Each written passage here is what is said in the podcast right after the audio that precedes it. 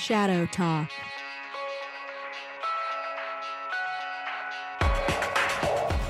Hello and welcome to another episode of Digital Shadows Shadow Talk. In this week's episode, Microsoft announces a new vulnerability which could mean a bad day at the office. Mexican bank, Bancomext, unsuccessfully targeted. We'll provide a swift update on that. And we'll dive into the Triton malware targeting industrial control systems. All this coming up in the pod. Hello listeners, getting down under these threats today is Harriet Groon. Hello Harriet. Hi Mike, how are you going today? I'm very well, thank you. Uh, as usual, we've got Mark Tibbs with us. Hello Mark, how's your week been? Hi Mike, been smashing, thanks. How are you? Hey, yeah, I'm very, very well indeed, thank you.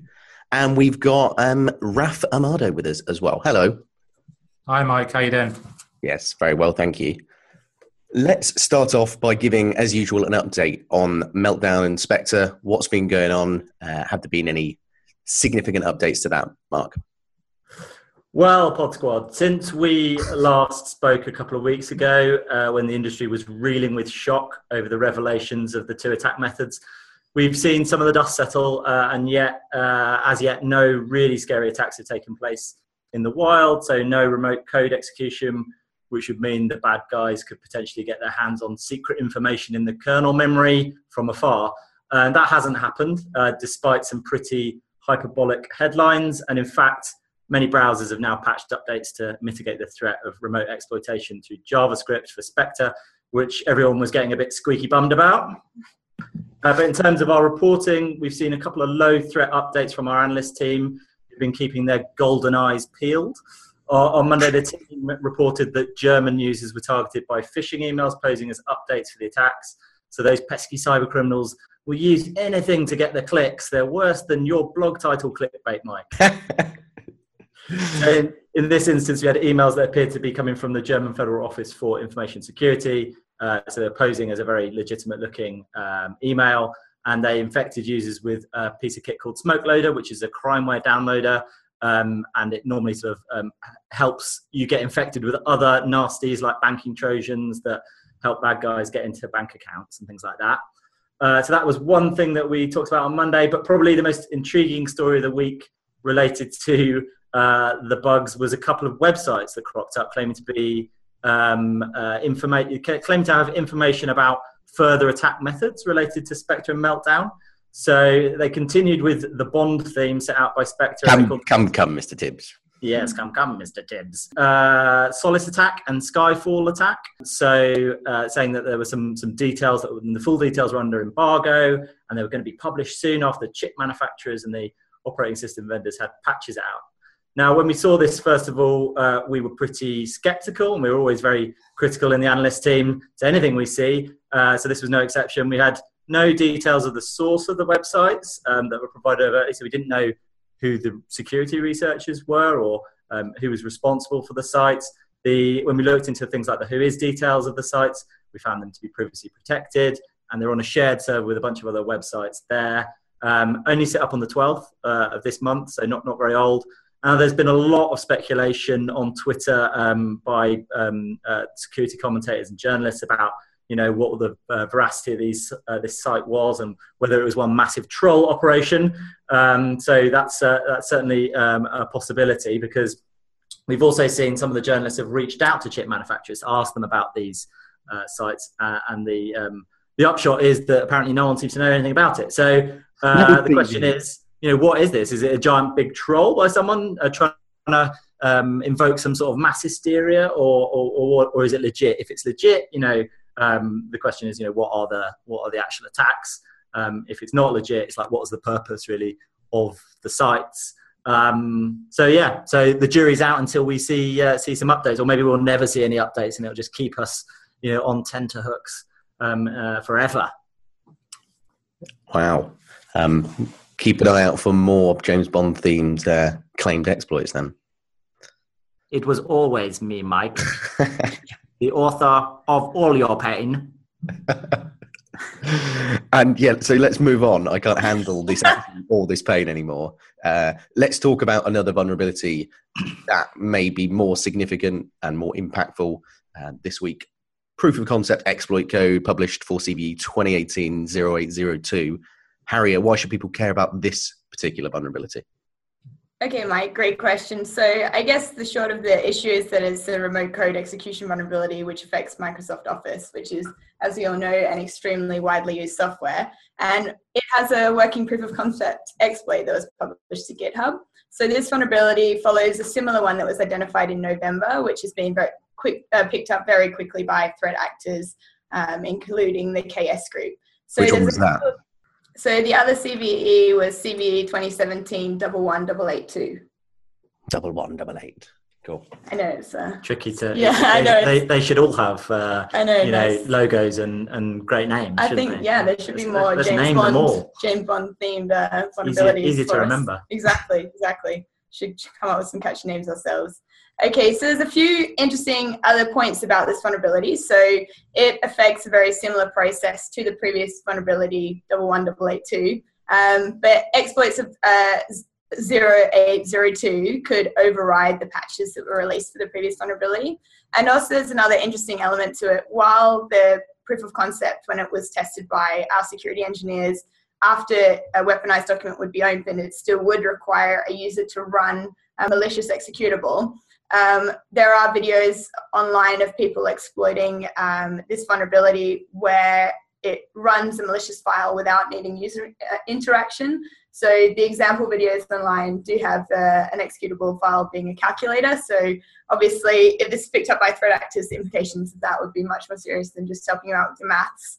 And as, as we've seen in recent campaigns, multiple Office vulnerabilities can be sometimes hosted on a single document. So threat actors will try and use multiple uh, exploits, potentially if one might be patched, another one might work. So the P O C also that was released for this vulnerability contained an exploit for one one eight eight two as well. So there is a chance that we might see uh, kind of threat actors using multiple exploits in a single document to try and sort of have a better chance of gaining a foothold uh, through delivering those uh, malicious lures. And also potentially if an exploit for this vulnerability is able to be delivered without requiring user interaction to then run a malicious file, um, it could be an alternative to macros for threat actors to deliver, to gain a foothold and then deliver further uh, malicious executable files. But yeah, thankfully for this one, uh, Microsoft have released security updates um, for it, and we would suggest that you apply these as soon as possible.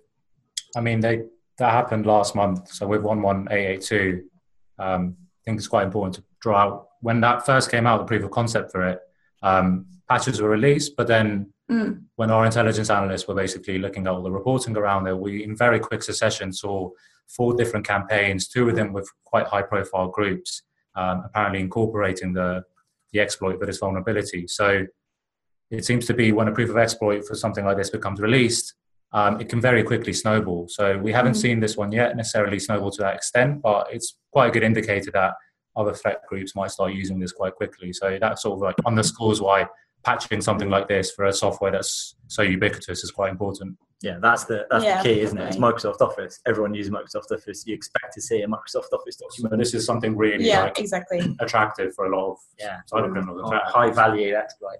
Yeah, for sure. In, in terms of things that organizations should think about when looking to prioritize which patches they start with, one thing that you could tie into that is, has it been weaponized? Are threat actors talking about um, this GitHub proof of concept already? Have we seen any evidence of that or it being adopted in the wild? Um, so currently at the moment, uh, the initial reporting did suggest that it had been targeted in the wild, but we didn't have any further insight into who was doing the targeting, the actors behind it. Um, at the time of reporting. So there was a file uploaded to VirusTotal on the fourteenth of January, which did contain an exploit for the vulnerability.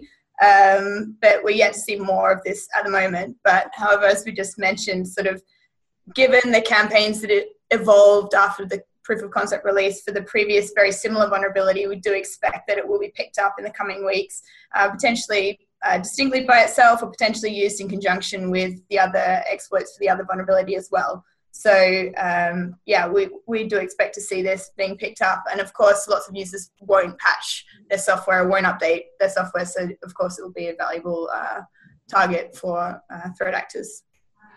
Awesome. Let's talk about our third vulnerability of the week. And that is a vulnerability to A R C processors, Raf, with Mirai Okiru. There's another IoT botnet. Isn't that a bit twenty sixteen? What's the difference between this and, say, well, Mirai and more recently Satori? Yeah, you're right, Mike. The sort of Mirai story keeps continuing on. So I think a couple of weeks ago on your first pod, you talked about Satori, which is another Mirai variant. So we've got another one come out, um, will be reported on this week, called Mirai Okiru. Um, I think that's how you pronounce it. Mark, you're the resident Japanese sensei. Am I saying it correctly? I don't know. I suppose. But I don't know what it means. What does it mean? I think it means uh, wake up or awaken. Oh, that's right. Yes. It's some, yeah, okay. Um, yeah. So we'll say Okiru for now. So Okiru affects Linux devices and, as you said, specifically targets A R C C P Us. Um, so these are C P Us located in sort of a whole host of different devices, mobile devices, T Vs, audio devices, apparently even in some car systems as well. Um, so the reporting sort of got quite alarmist for a while. As I said, over one point five billion devices have these embedded processors um, in them, and they're shipped annually. So there was all this fear that actors could develop a very large-scale botnet with the malware. Um, we haven't seen any confirmed attacks to date. What's kind of interesting, although still a bit unclear, was Security Affairs, one of these cybersecurity publications. They did some secondary reporting on this. Um, and then twenty minutes later, they apparently suffered a DDoS.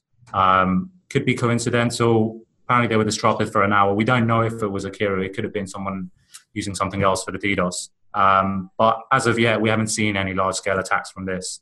There's no P O C code out there currently, unlike Mirai and Satori. Um, but your question was, how is this different from Satori? So both this and Satori target Linux devices, but the difference is in the way they're both coded and the v- way they target victim systems. So there's many different differences between them. One way is the way the config is encrypted. The other one is a difference in the exploit code itself and, and the way they, they pan out. But, but really, I mean, it's the same as the uh, the last story they had on Satori, isn't it?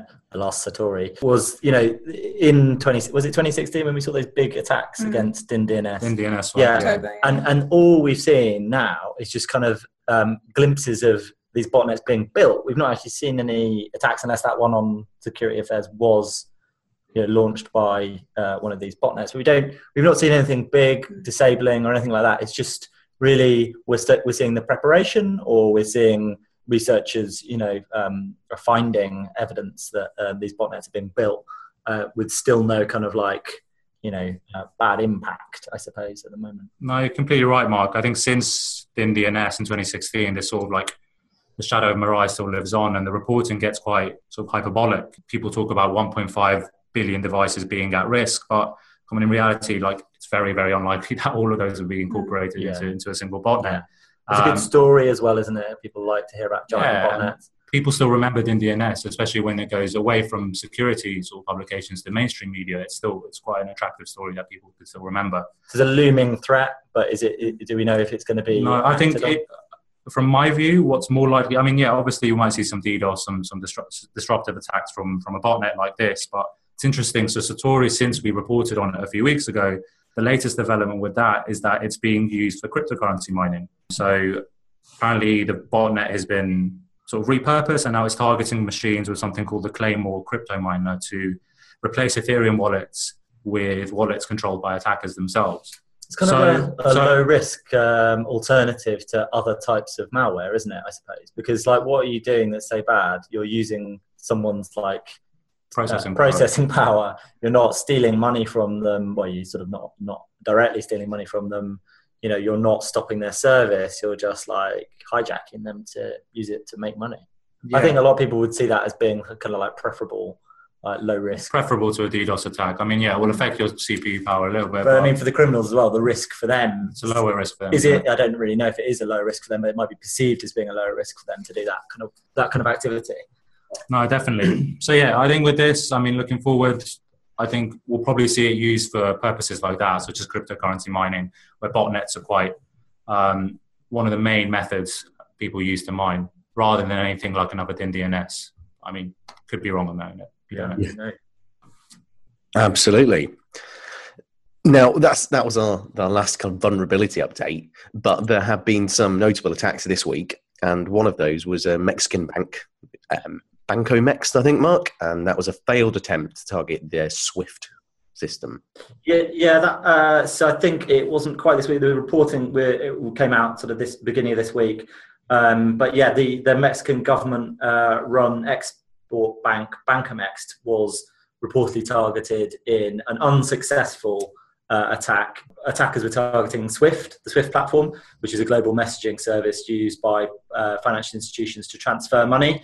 Now, the reason why this is Uh, you know, pricks up everybody's ears, especially in the banking industry, is because of uh, an attack that happened in February twenty sixteen against the Bangladeshi Central Bank, which was the first example of the SWIFT platform being um, abused or being kind of subverted uh, by um, by criminal actors. Basically, back then they were successful in stealing eighty-one, sort of creating the conditions for a fraudulent transfer to be made of eighty-one million dollars. And since then, um, there have been lots of further attacks that have been either attempted. I, I think there's been another successful one as well, yeah, in Ecuador, I believe. You know, so there's been a bunch of uh, banks around the world that have kind of been targeted um, uh, by threat actors trying to make huge, big transfers of money of inter- using interbanking um, systems. And that obviously is of grave concern to big banking institutions um, who want to make sure that that does not happen to them. So this next report, you know, everyone sort of t- uh, stood up and took notice of it uh, because I think since then there's been an awful lot of work that's gone on um, to try and protect uh, banks from these kind of attacks. And every, you know, presumably every banking um, institution is very now very aware of them, and they are taking steps to kind of mitigate the risks of, of this happening. Um, but I guess what's interesting about this as well is that back in the day, um, so this is, I can't remember what it was, but it was in twenty sixteen, uh, following that attack, there was some uh, analysis of some of the malware code that had been found on the networks of various banks, I guess it, I guess it was, that sort of linked bits of those code to a group called the Lazarus Group. The Lazarus Group are a very interesting um, threat group um, who have been variously attributed to the North Korean state because of code similarities with other attacks they've done. So the Sony Pictures attack, I think, was uh, in twenty fourteen, um, was the kind of classic example. But they've also been seen to be targeting a lot of South Korean and U S entities as well uh, throughout the years.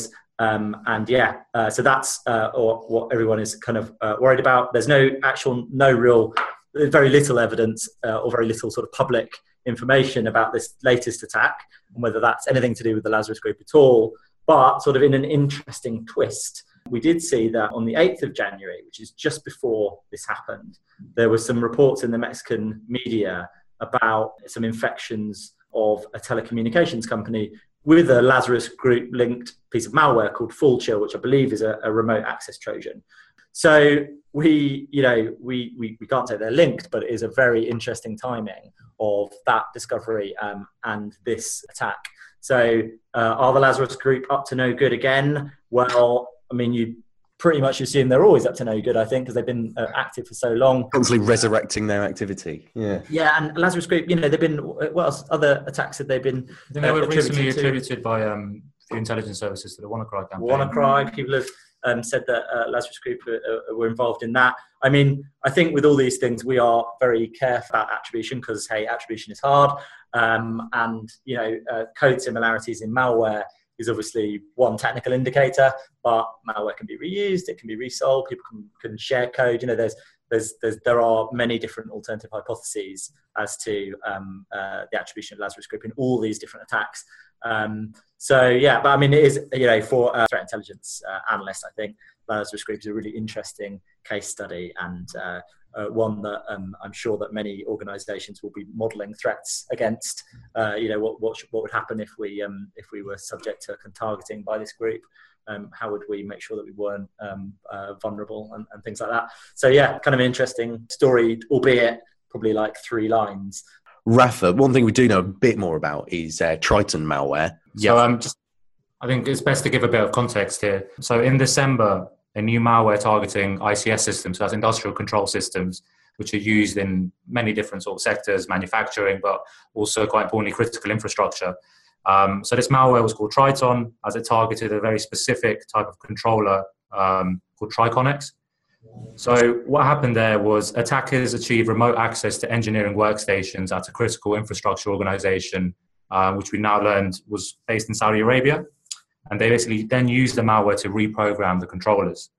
This accidentally caused them to fail and then automatically initiated a safe shutdown, which sort of shut down that part of the industrial process. Um, so this was significant for a number of reasons. The main one is that, look, I C S targeting is not actually that common in the larger scheme of things.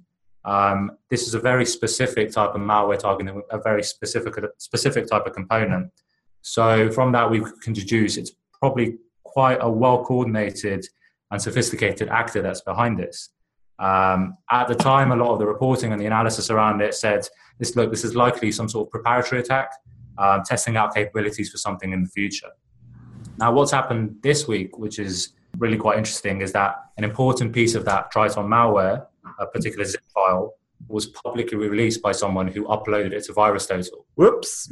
Um, now, that was removed quite swiftly, but in that time, multiple people actually managed to download that file, which has meant the I C S community has got quite quite worried about this, and understandably quite concerned.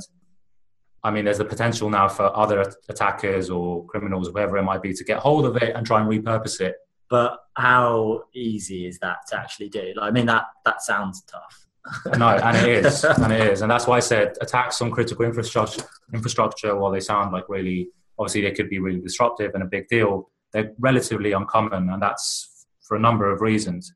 Um, main, one of the main ones is these are usually quite safety critical systems, which means they have both a blend of technical or computer controls as well as physical controls. So you, these areas are quite well staffed. Um, if something starts to go wrong or an alarm is set off, then you can physically turn off a lot of these systems. Layered approach to security. It's a layered approach yeah. to security. So that means it's quite difficult to perform a disruptive attack. And it's not impossible, but it makes it more difficult. And then the other thing, um, which is probably what you're getting at, Mark, is it's very knowledge specific as well. I mean, your everyday cyber criminal threat actor will not understand how to control this type of equipment. And also, what's the payoff for them? Like, what are they going to exactly. do? I suppose the only thing I can think that they could do, like a real proper cyber criminal motivated by money, is extort uh, an organization. Yeah, you know, they're not, yeah, like to disrupt it or whatever like that. But you know, it's not quick to monetize. No. It has to be quite a big job. There's actually easier ways of making money. Exactly. And even if you did want to go down the route you just said, there are really big legal ramifications for targeting critical infrastructure. So that's an added sort of like... This is like, um, uh, you know, uh, it's an attack on the state. Or, yeah, you know. yeah. So that disincentivizes it even more. If you're a financially motivated actor, it's probably one of the last things you're going to want to be doing. Because one, it's hard to monetize, and two, the payoff for it is, is really low and the risks are really high. Yeah. Um, yeah, I thought this was just an interesting one to point out, because I'm sure a lot of people in the I C S community are quite worried about something like this. Yeah. Right. We are at an end for the podcast this week, I'm afraid. Um, so we're going to have to say goodbye. Goodbye, Mark. Cheerio, Pod Squad. Goodbye, Harriet. Bye, Mike. Have a See you, Raf. Day. Thanks for having me, Mike. All right. Thank you very much. Thanks to everybody involved for another podcast. To learn more about Digital Shadows' research, please visit resources dot digital shadows dot com.